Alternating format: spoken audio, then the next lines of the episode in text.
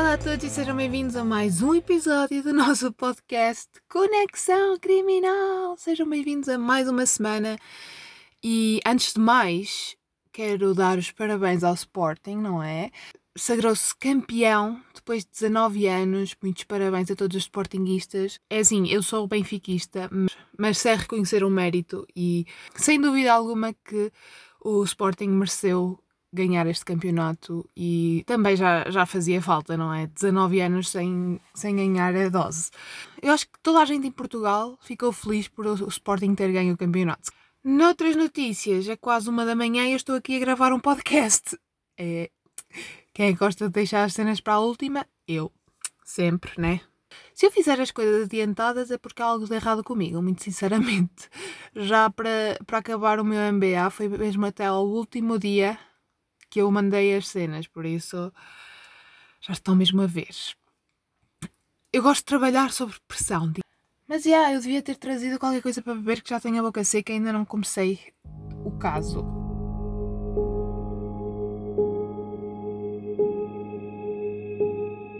Pronto, o caso de hoje é um caso português, um caso tuguinha, e acredita-se que este seja o único caso de uma serial killer mulher em Portugal, ok? Pensa-se, não quer dizer que isto seja um facto, né? Mas pronto. Então, o caso de hoje vai ser sobre Luísa de Jesus. Se vocês forem sensíveis a temas tipo mortes de crianças e isso tudo, de crianças, bebés, uh, mesmo recém-nascidos, não, não ouçam este, este caso, ok? Se for na boa, recomendo que ouçam porque é um caso bastante interessante. Portanto, vamos lá começar com o caso.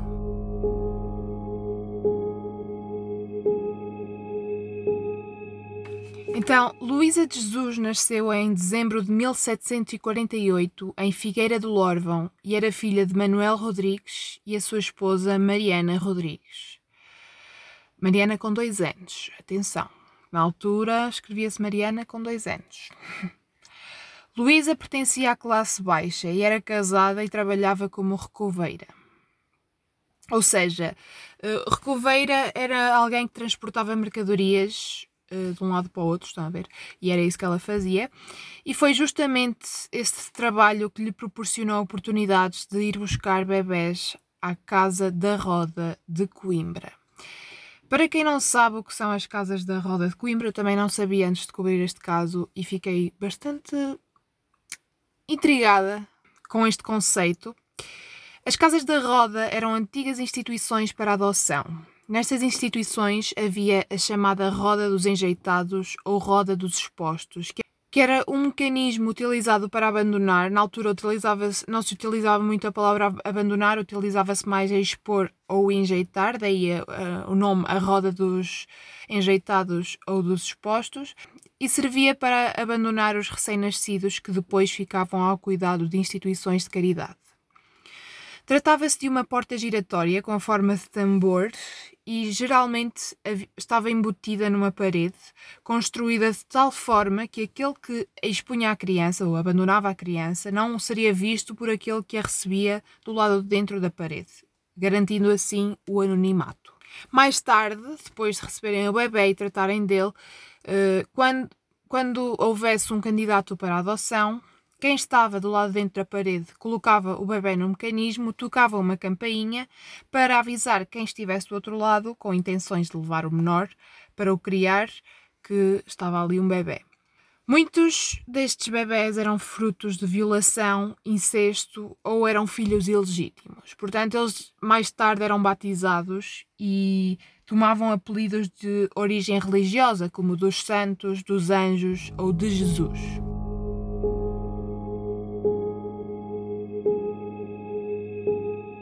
E estas rodas foram inventadas inicialmente para combater o infanticídio, porque era muito habitual na altura as, as mulheres não quererem que os seus maridos descobrissem que elas tivessem, tinham tido.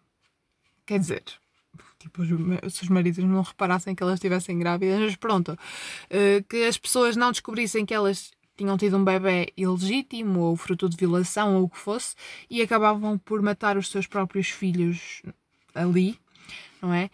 E isto ajudava a combater um pouco isso. Algumas mães solteiras que acabavam por engravidar e, e pronto, tinham leite e podiam amamentar as crianças, acabavam por uh, depositar os seus.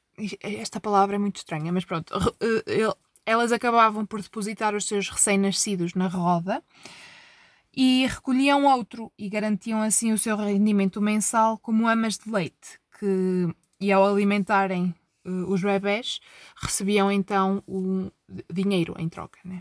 Em Coimbra eram entregues mais de 200 bebés por ano, sendo que metade não sobrevivia porque o local, sendo úmido e abafadiço no inverno e exposto a enormes calores no verão, era, ou seja, que a roda não tinha grandes condições para para que as crianças estivessem ali durante, durante muito tempo, não é?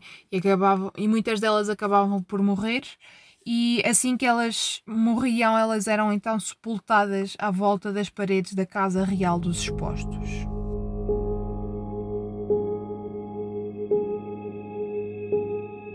Pronto, aqui temos uma pequena introdução ao conceito da roda uh, dos enjeitados, a roda dos expostos, uh, que existiam em, por todo o país, não era só em Coimbra, existiam por todo o país. Mas vamos então continuar com o caso. Luísa era conhecida de uma ama que dirigia a roda, portanto, as freiras nunca iriam desconfiar dela. E ela aproveitava as suas viagens como recoveira e parava na roda para apanhar um bebê.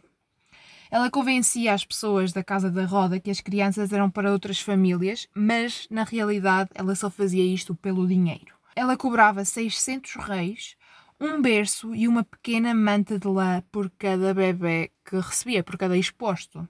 No total fez 20 mil reis eh, e vocês estão a pensar, uau, wow, fez bué dinheiro, não sei o quê.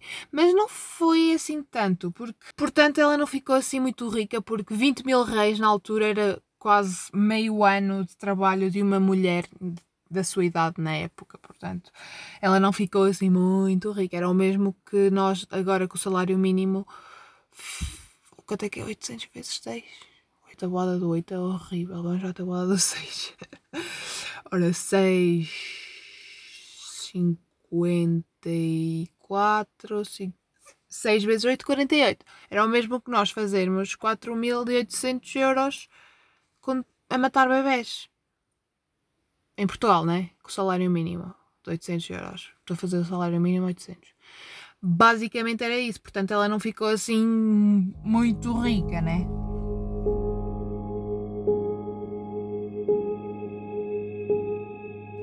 Não se sabe ao certo o que levou Luísa de Jesus a dar início à sua série de crimes e nem sabemos se ela foi vítima de algum abuso ou maltrato na infância. Provavelmente ela apenas fazia isto em busca apenas da compensação financeira. O seu primeiro crime terá acontecido em 1770, quando Luísa, que aparentava ter acabado de dar à luz, se deslocou à Roda da Misericórdia de Coimbra e depois da rodeira e outro funcionário confirmarem que ela estaria em condições de amamentar, foi-lhe então entregue uma criança. Esta criança, que se chamava Manuel e tinha apenas 20 dias de vida, foi encontrado morto por um lavrador perto de sua casa às 3 da manhã. E foi esta então a primeira vítima conhecida de Luísa de Jesus, que acabou por então estrangular este, este bebê depois de receber uns trocos. Na altura, no século XVIII, ninguém. XVIII ou XVIII? XVIII, não sei. Na altura, no século XVIII, ninguém suspeitou de que pudesse ser mais do que uma mãe que teria dado à luz e teria matado e abandonado o seu filho. Mas, tipo, aqui também não entendo muito bem, dado que a criança tinha cerca de 20 dias de vida. Um bebê com 20 dias de vida já tem algumas diferenças do que um recém-nascido, né? Mas pronto. Isso sou eu a especular. Uma semana depois, Luísa voltou a apresentar-se na roda com a mesma justificação e desta vez a sua vítima foi uma bebê chamada Maria, abandonada também com dias de vida, que rapidamente conheceu a morte tal como outras 33 crianças inocentes.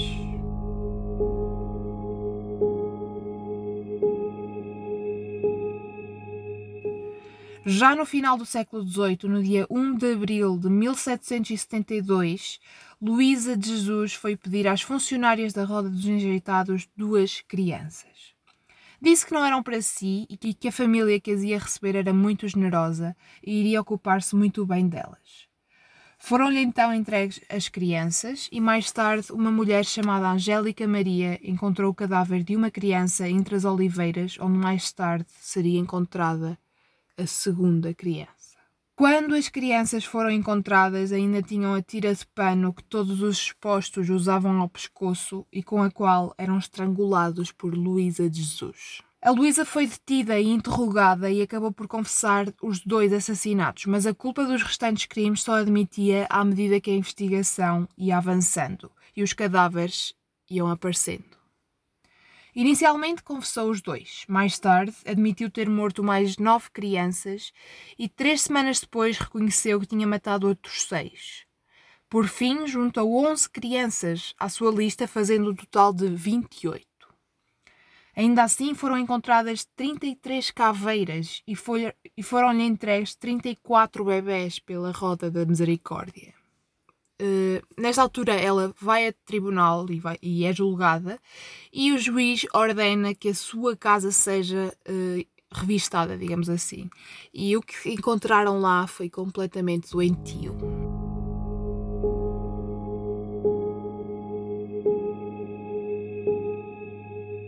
Foi encontrado um pote de barro com vários pedaços de cadáveres e não se sabia ao certo quantos eram mas havia pelo menos três caveiras dentro deste pote. Também se encontraram quatro crânios debaixo da palha do, de sua casa. Ela tinha várias formas de se desfazer dos corpos das crianças, ou os desmembrava, ou os colocava debaixo de palha, ou os enterrava nos montes, ou então abandonava-os hum, na rua. A idade da, da Luísa na altura do julgamento foi uma questão que se colocou, porque na altura as mulheres só eram maiores de idade aos 25 anos. No seu registro de batismo constava que ela tinha quase 24. Embora a defesa de Luísa defendesse que ela teria 22 para tentar anular a confissão, mas acabou por ser negado.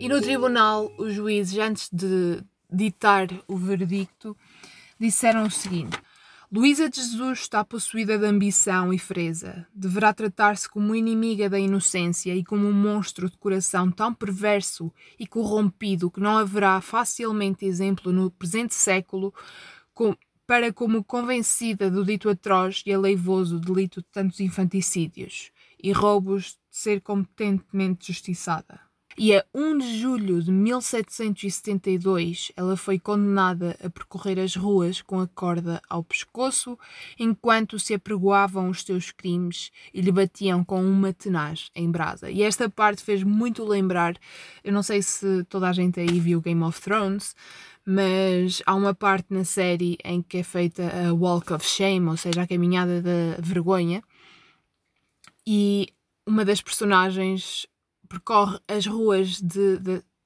do reino, né? Uh, completamente nua e a serem pregadas as suas os seus pecados, digamos assim, e a ser atiçada e toda a gente a tirar-lhe pedras e ovos e isso tudo. E pronto, esta parte aqui fez-me lembrar muito isso e eu fiquei com essa imagem na cabeça, estão a ver? Determinou-se ainda que fosse levada ao lugar da forca e lhe fossem decepadas as mãos e só então seria executada no garrote. Depois, o seu corpo deveria ser queimado e reduzido a cinzas para que jamais houvesse memória de semelhante monstro.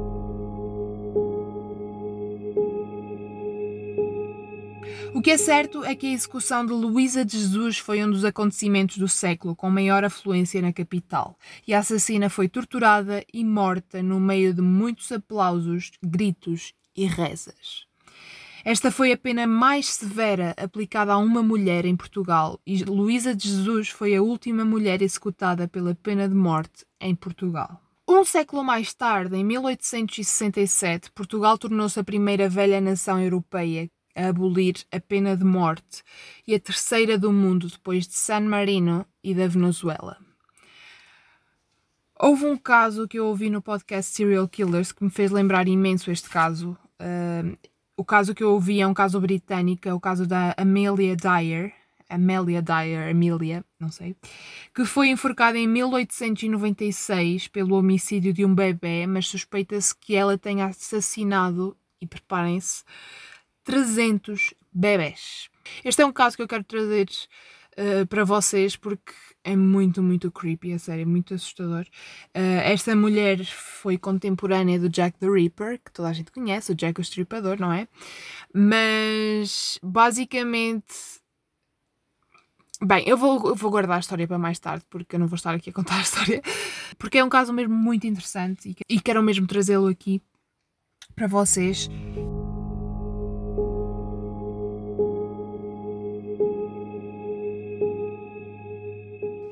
E pronto, este foi o caso de hoje. Foi um caso um bocadinho pesado. I know, tipo, todos os casos são pesados. Por ser a última mulher a ser condenada à morte, por ser uma serial killer mulher, que é raro ver-se, não é? A maioria dos serial killers são homens, porque as mulheres são seres muito mais sentimentais e matam por, por motivos muito mais sentimentais do que os homens. Não sei, eu acho. Yeah, eu espero que vocês tenham gostado e obrigada a todos por estarem desse lado todas as semanas e para a semana a mais, não se esqueçam. Obrigada por ouvirem, tenham um ótimo dia e vemo-nos, vemo-nos não, e ouvimos-nos e encontramos-nos no próximo episódio Conexão Criminal.